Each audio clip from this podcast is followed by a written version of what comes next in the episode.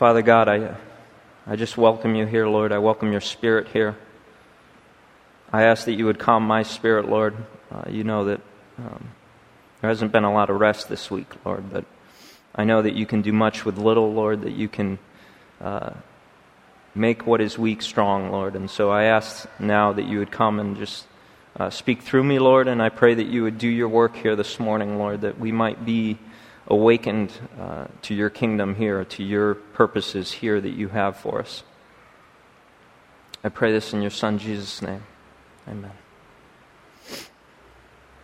So we're going to be looking at um, Matthew 22, the first uh, 14 verses, and it's entitled The Parable of the Wedding Feast.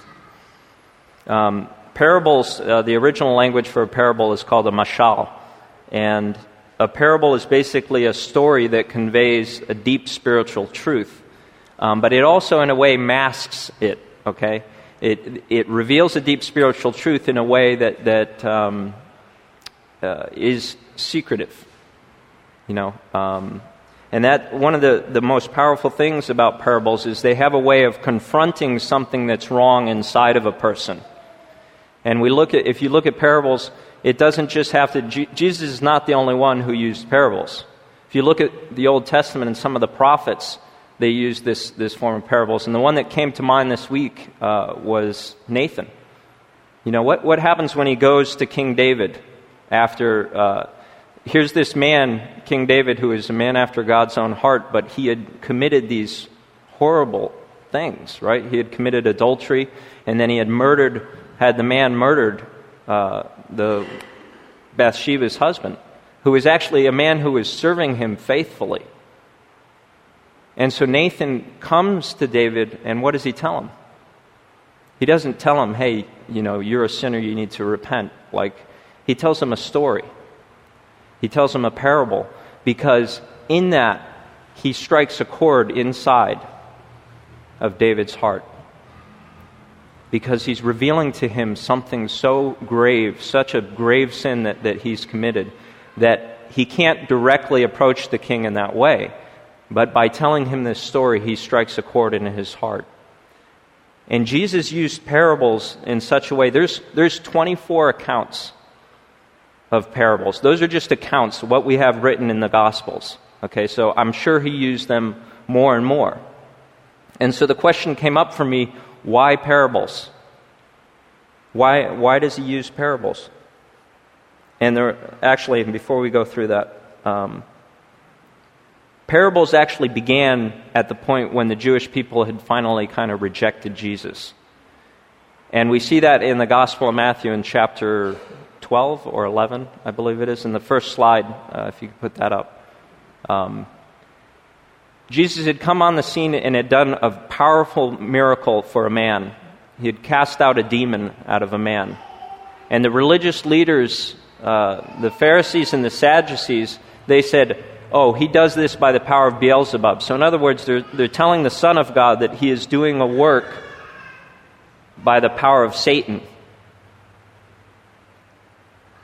And there's only one sin that's unforgivable that's mentioned in the Bible. Only one. That should be a great comfort to us. That means that no matter what you've done in your life, there can be forgiveness for you. But what he says here is now they've, they've rejected him at this point. After all the signs and miracles, the Jewish people are rejecting him, the leaders are rejecting him. Can you imagine the grief that he's feeling? Much like the father, the foster father, who has this kid he's trying to love, who's yelling at him in the middle of the street how much he hates him. They've rejected Jesus.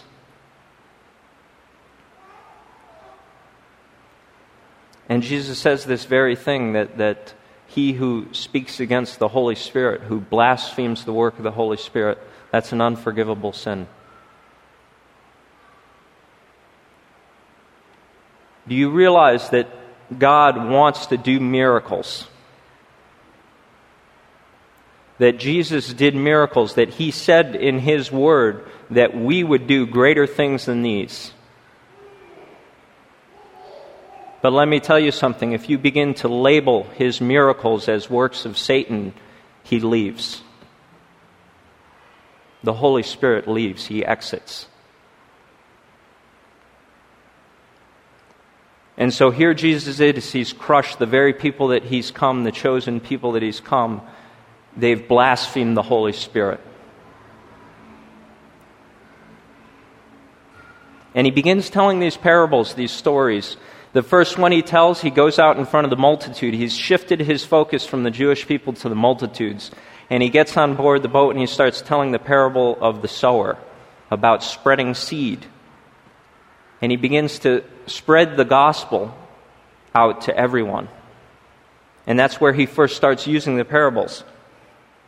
See, the parables were a response to Jewish rejection of him as the Messiah.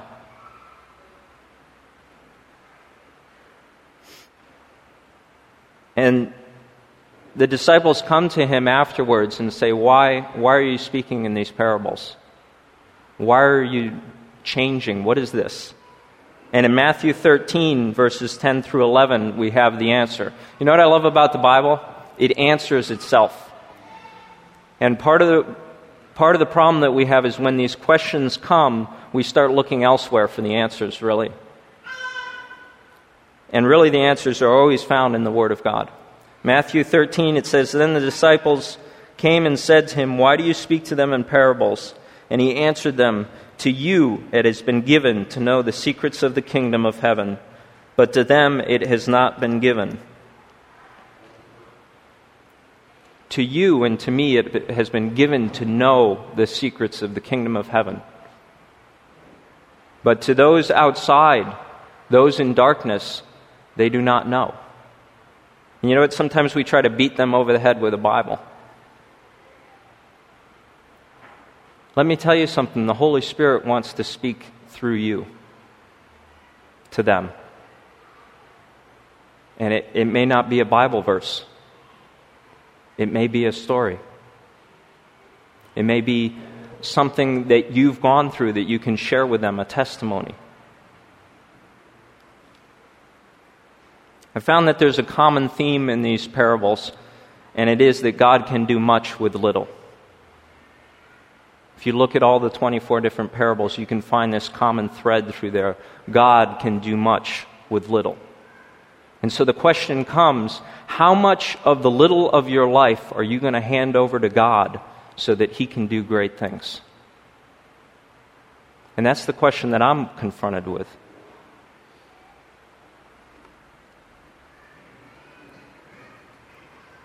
How many of you guys have had people speak lies over you? Show of hands. I think probably everyone has. And we've suffered through those things. I had someone very close to me tell, tell me, you know, you're, he- you're so heavenly minded that you're no earthly good. And you know what? That lie got broken off of me this week because I was listening to a Calvary pastor as I was driving into town, and I turned on the radio right at the time, and he said, You know, I want to I want to speak out against the lie that some of you have been believing. And he said, The truth is, is that you are no earthly good until you are heavenly minded. And I am beginning to witness that in my life. The truth is, is that the more heavenly minded that you become, God begins to use you for his purposes on this earth. And you become very effective for his kingdom. You become an instrument for his kingdom.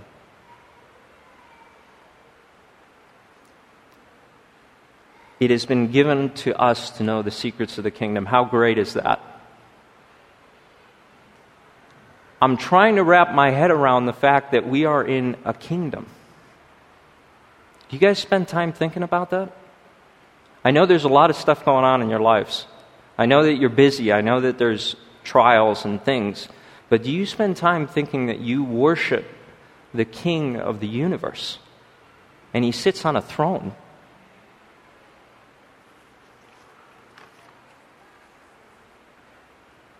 That was a very long introduction. I'm sorry. So let's turn and read uh, the parable of the wedding feast. And again, Jesus spoke to them in parables, saying, The kingdom of heaven may com- be compared to a king who gave a wedding feast for his son, and sent his servants to call those who were invited to the wedding feast. But they would not come. And he sent other servants, saying, Tell those who are invited, See, I have prepared my dinner. My oxen and my fatted calves have been slaughtered, and everything is ready. Come to the wedding feast. But they paid no attention and went off, one to his farm, another to his business, while the rest seized his servants, treated them shamefully, and killed them. The king was angry, and he sent his troops and destroyed those murderers and burned their city. Then he said to his servants, the wedding feast is ready, but those in, who were invited were not worthy. Go therefore into the highways and invite to the wedding feast as many as you find. And those servants went out into the roads and gathered all that they found, both good and bad. So the wedding hall was filled with guests. But when the, when the king came in to look at the guests, he saw there a man who had no wedding garments. And he said to them, Friend, how do you get in here without a wedding garment? And he was speechless.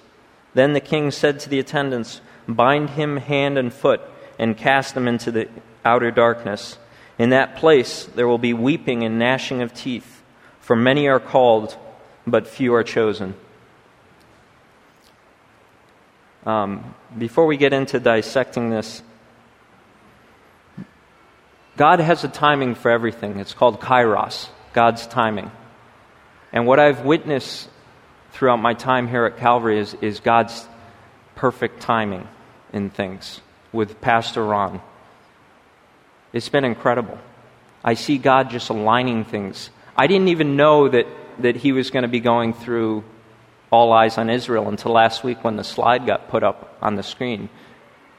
And this passage is very dear to me because I think it was a year and a half ago or more. I was praying about going on a missions trip to the Philippines. And I decided, I felt like God was opening all these doors for me to go to the Philippines. But I decided to set aside three days and to pray and fast and really find out if this was God's will for me. And what happened was on the third night, I had this dream that the Lord gave me.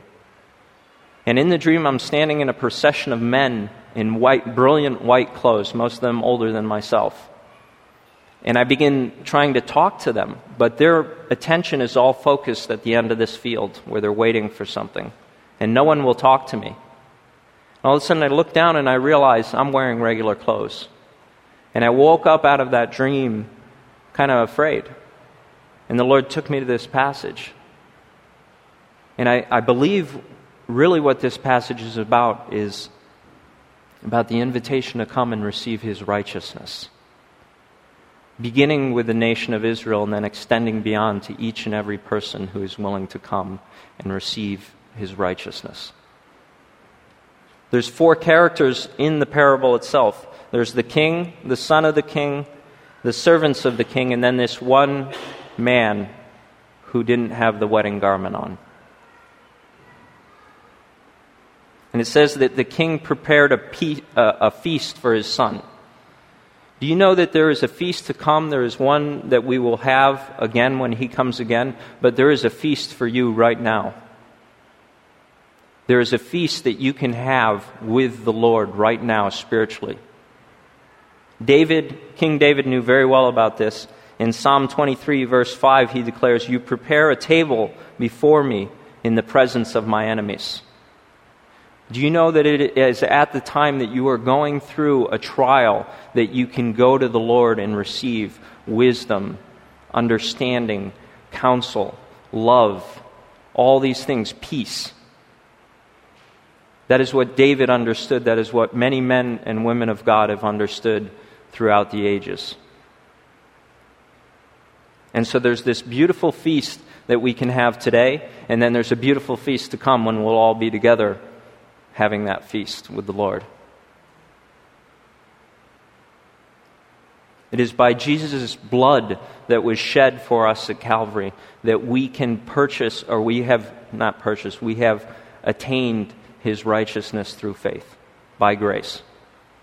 No one's getting in to the kingdom by their good works. I just want I really want to put that out there like if there's anybody who's really spinning their wheels trying to do good works to be acceptable to the Lord, stop.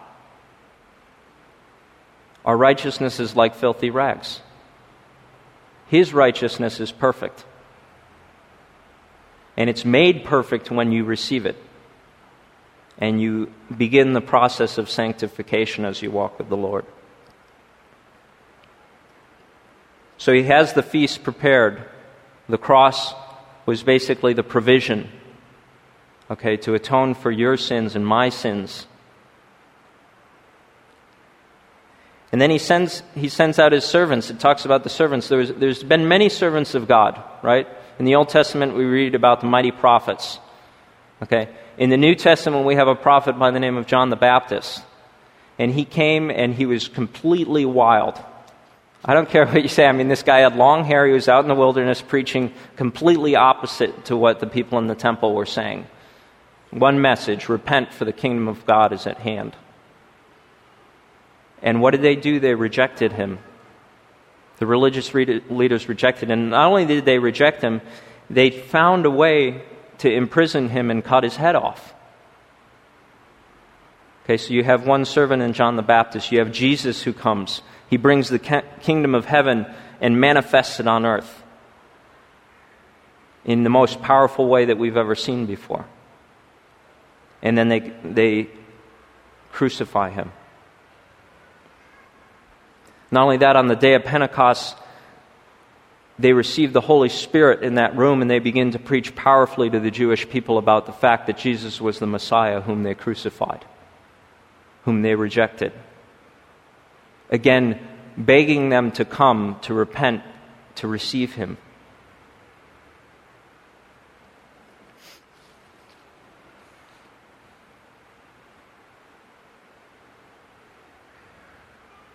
And he says, See, I have prepared my dinner. You know, you don't have to bring anything. How many of you guys like going to potlucks? I don't like going to potlucks. You want to know why? Because you get in the conflict of do I bring chips? Do I bring salsa? Do I bring this? Do I bring that? You know, are there going to be 30 bags of chips if everybody shows up with chips?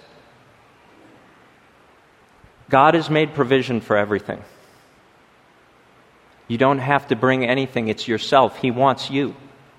He wants you.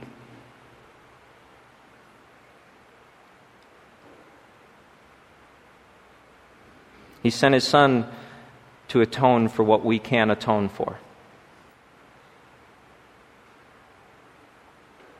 He replaces emptiness with fullness. He replaces wretchedness with holiness.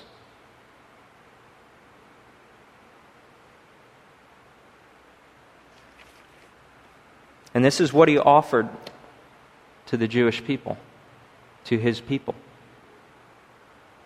And in verse 5, it says, But they paid him no attention. They paid him no attention. How do you see a man cast out a demon? How do you see a man provide for 5,000 people food? How do you see a man open blind eyes and pay him no attention? That is a hardness of heart. That is a a coldness that is found in religion. And it's, it's the greatest deception of the enemy to get people stuck in religion.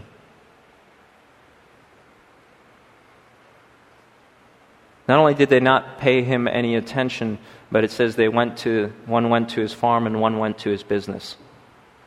You know what my biggest struggle right now is? I know I've been called and I'm struggling with walking away from carpentry or a business. How sad is that? I just want to be honest with you guys. It's, I know the struggles are real. We all have things in our life, we have occupations, right? But how do you see the work of God and then turn around and go back to your normal everyday life?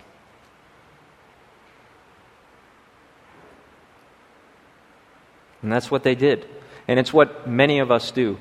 You know, we can sit up here and go, oh, yeah, those Jewish people really didn't get it, did they? But how much are you invested into the kingdom of God? How much time do you spend with the Lord? Is it a 10 minute activity in the morning? Is it five minutes of reading your Bible? I'm not talking about religion, it's a relationship. I'm learning, and, and I, I think we all need to learn. You can fellowship with the Lord in your spirit wherever you are. And that's when the light of God begins to shine out of you. In verse 6, it says, They seized his servants and treated them shamefully and then killed them. Look at the accounts of all of the apostles. All of them spoke boldly for the kingdom of God, and most of them received brutal deaths. But they did it with joy. See, there's an understanding that comes when you understand that no weapon formed against you shall prosper that transcends everything. And that's what these men understood. They had, a, they had an encounter, they had many encounters with Jesus, and they understood, they knew without a shadow of doubt that he was the Son of God and that his kingdom was more real than this earthly kingdom that they were walking in. And they were willing to give everything for it.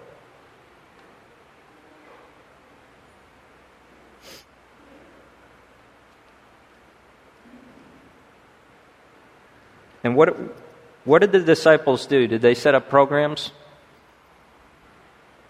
Did they set up, you know, fellowship times? Yeah, they did. But majority of what they did was they preached the gospel boldly wherever they went. They shared the gospel with whoever would listen. And it says that thousands were added to their numbers.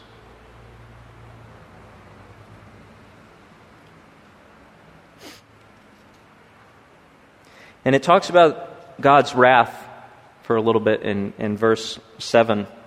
Talks about the outcome of his wrath. And I love Jesus because, you know, even in Revelation it says uh, the, the Spirit of Jesus is also the Spirit of prophecy. Okay? When you look at the words of Jesus, he was always prophesying. They just didn't understand it. I mean, look at what he says in verse 7. Uh, it says the king was very angry, and he sent out uh, those to burn the city. In 70 AD, this is exactly what happened. Rome came in and burned, set fire to the city. Okay? God will use anyone.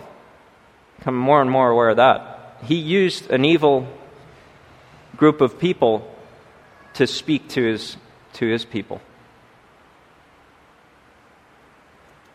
And so that happens. That was a moment in history where, through this one verse, we understand that God was, Jesus was giving them what would come to pass in the future. And then there's a, a beautiful transition in verse 8. He said, Then he said to his servants, The wedding feast is ready, but those who were invited were not worthy. Are any of us worthy?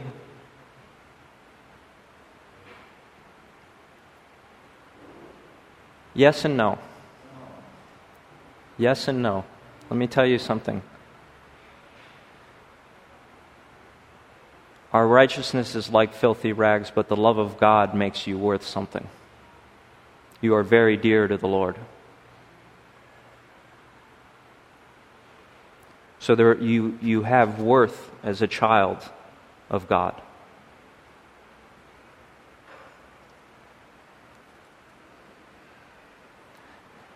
Their unworthiness was found and they simply didn't respond to his love. You are worthy when you respond to that love. And I mean value. God has value, sees value in you. He looks at you and he sees value in you.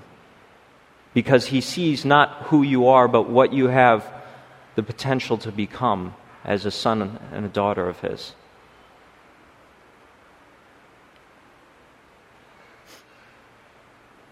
And he gives them the commission, verse 9 Go out and gather those in the highways and the byways. This is the, just a different wording, but this is the Great Commission. Go out and invite anyone, and he says both good and bad. You know, I used to always say the thing God didn't come to save the righteous, He came to save the sinner. But it says that He sent Him out and they gathered both good and bad. You know, there are people who are very well to do, who have a moral life aside from Christ. They need Jesus just as much as the crack addict on the corner needs Jesus. And so he said, bring everyone in. Don't look at people with your eyes, your fleshly eyes. Don't judge. Okay, because the wealthy person needs Jesus just as much as the poor person needs Jesus.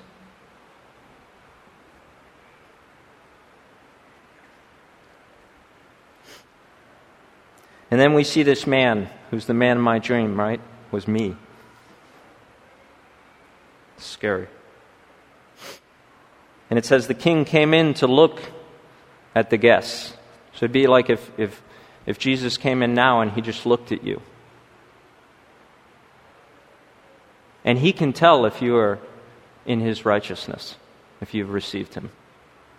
No one else can, but he can. And he approaches him and he says, Friend. He calls him a friend. Isn't that kind of weird? You see, there's a compassion that we don't yet understand. That doesn't remove the fact that there is a heaven and a hell and they're very real places. Spurgeon once said, Someone may get to hell, but they're going to go over my dead body to get there. That kind of compassion is what we need to have because there is a very real. I, I've heard testimony of people who have died and gone to heaven. I've heard testimony of people who have died and gone to hell. And these are from people that I know and trust. There is a reality. There are two kingdoms there is the kingdom of Satan and the kingdom of Jesus. And there are people who are heading towards hell. And that's the reality is when the king comes in, he sees him and, and he says, Friend, how did you get in here without putting on Jesus? I made the provision for you. At this time, these people, when, and, and you have to look at this in context, um, when they had a feast or a wedding, oftentimes uh, the father of, of the bride would, would provide the garments. You know, it wasn't something that you had to go out to Ross or to wherever you went, Macy's, and buy a nice outfit. It was provided for you. All this guy had to do was receive the gift. And that's the same with, with me and you. We just have to receive the gift. The love of God is a gift. And I know many people have had lies spoken over them, like the one that was spoken over me. And you need to hear that God loves you and wants fellowship with you. And that there's nothing or anything that you've done in your life or that's been done to you that, that separates you from coming into his kingdom. You know, when I looked at that little kid, I saw that, that just distraughtness in his eyes. He's 12 years old. You know how many lies have probably already been spoken over him?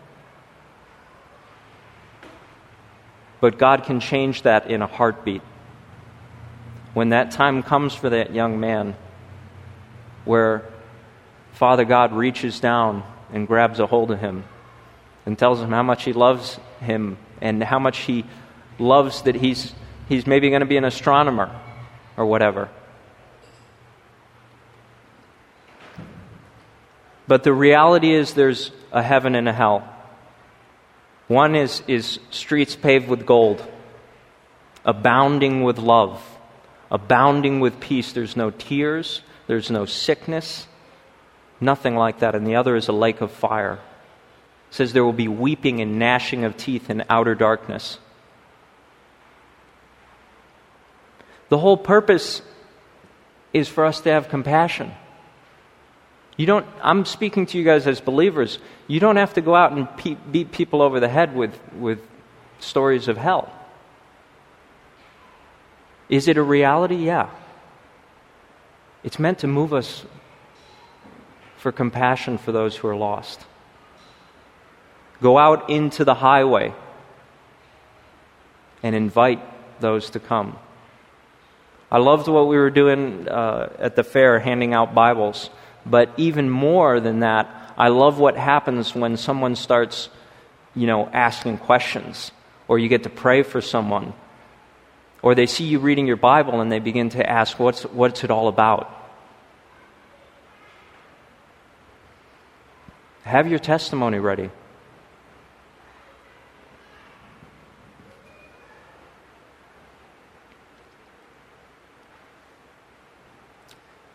It was Jesus who hung on that cross to purchase an eternity of blessing and an assurance of heaven for you.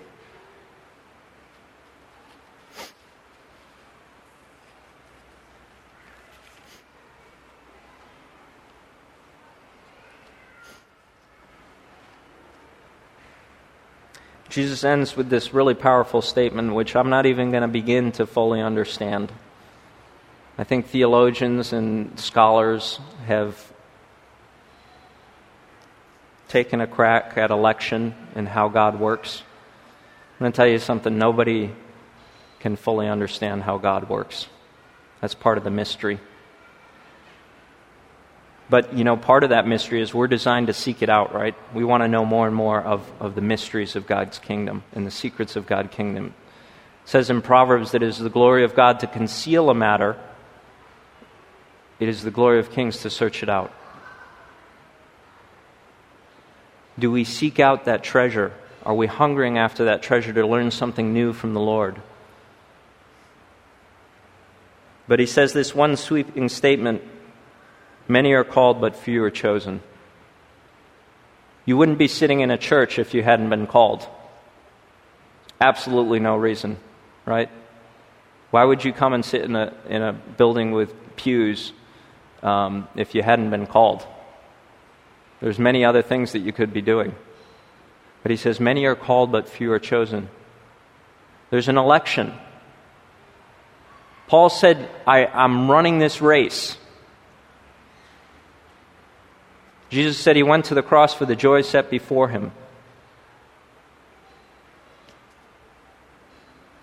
It's not necessarily a competition between me and you, but it's a, it's a competition to see and understand greater things from God.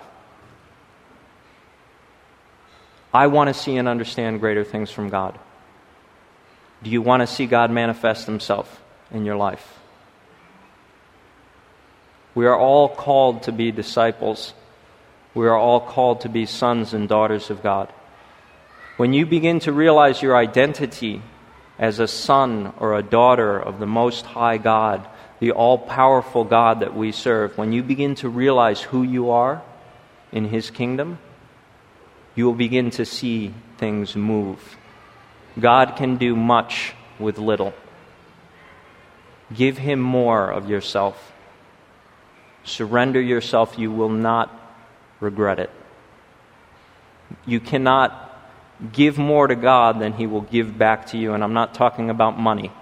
We're capitalists, aren't we? We think money too much. I'm talking about spiritual blessing. I'm talking about eyes being open, ears being open, hearing and seeing the things of God and His work here on earth. I just want to. Um, Matthew 22 and Revelation 22. Um, this is the last verse that, that I received. Um, Revelation 22 17. These are some of the last words in the Bible. And it says, The Spirit and the bride say, Come. And let the one who is thirsty come. Let the one who desires take the water of life without price. Those are the, the last few verses. The other's a caution about not adding or taking away. But the Spirit, the Holy Spirit of God, has been saying, Come, since the moment Jesus hung on that cross and the temple veil was torn. and it was open to you and to me to step into the Holy of Holies. And the bride, that's me and you. What's our message? Come. Come and see. Come and taste. The Lord is good. We, how many have not seen that the Lord is good? I want to pray for you if you haven't seen that the Lord is good. Okay? You don't have to do that up here. Uh, come talk to me later. Come talk to anyone, actually. Any, anybody who's seen that the Lord is good. Because the Lord wants to reveal himself to you.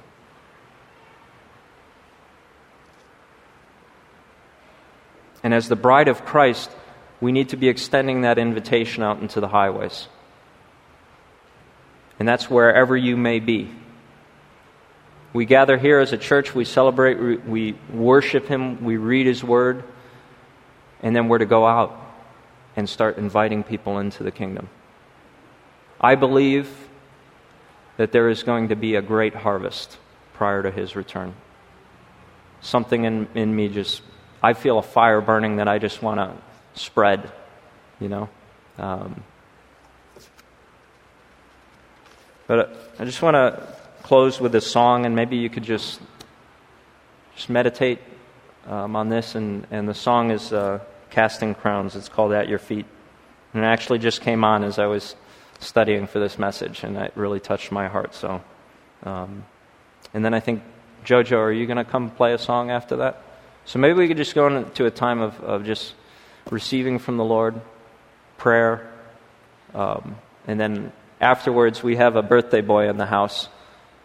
Joe. I think we're going to sing happy birthday to Joe.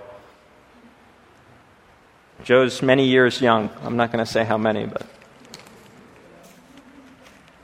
I'll just close with prayer.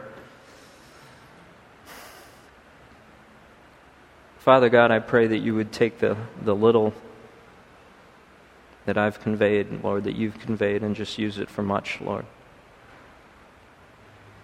I pray that your Holy Spirit would invade our lives, Lord, that it would accomplish its purpose, that it would help us, Lord, to overcome all the trials and the, and the difficulties that we encounter during the week. And Lord, as I, I pray that you would fill us with your oil and your light, Lord, that we might burn bright out in these streets, that we might burn bright in the city of Hilo for your glory. And we just come now and we just rest before you, Lord, and we ask that you would fill us up. I pray this in your Son, Jesus' name. Amen.